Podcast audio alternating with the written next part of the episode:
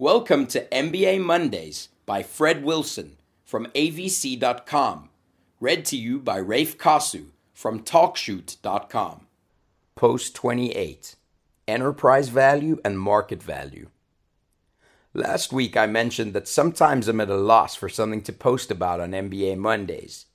Andrew Parker, who got his M B A at Union Square Ventures, largely self-taught, from two thousand six to twenty ten, suggested in the comments that I post about the differences between enterprise value and market value.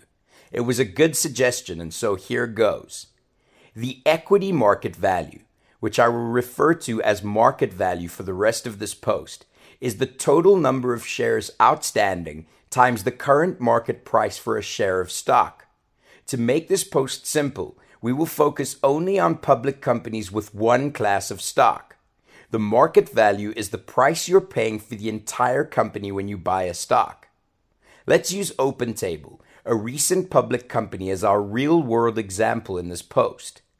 OpenTable, ticker Open, closed on Friday at forty-eight dollars and nineteen cents and has a market value of one point one billion dollars. According to Google Finance, OpenTable has twenty-two point seven seven million shares outstanding. So to check the market value calculation, let's multiply the market price of forty-eight dollars and nineteen cents by the shares outstanding of twenty-two point seven five million. My desktop calculator tells me that is one point zero nine six billion dollars. So if you purchase OpenTable stock today, you're effectively paying one point one billion dollars for the company. But OpenTable has seventy million dollars of cash and has eleven point six million dollars of short-term debt outstanding. So if you paid one point one billion dollars for the company, as would be the case if your company purchased OpenTable, then you would be getting seventy million dollars of cash and a debt obligation of eleven point six million dollars. So the enterprise value of OpenTable, meaning the value of the business without any cash or debt, is a bit less than one point one billion dollars.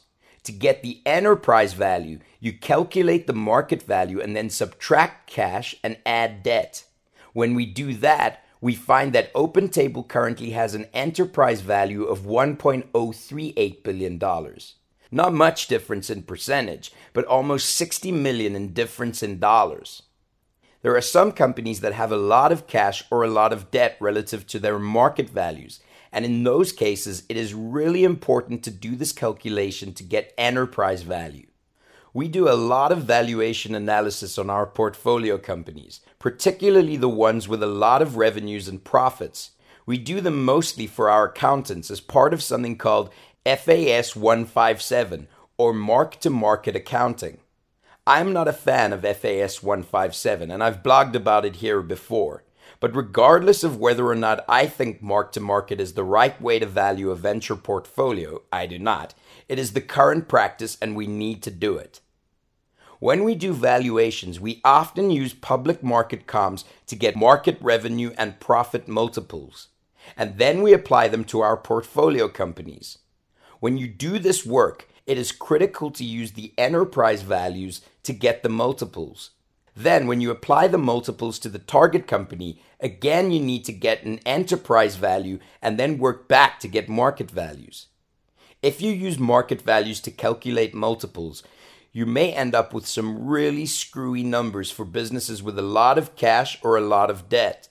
So use enterprise values when you're doing valuations and calculating multiples.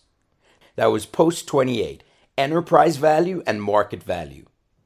Thanks for listening to M B A Mondays by Fred Wilson from A V C dot com, read to you by Raph Kossew from TalkShoot dot com.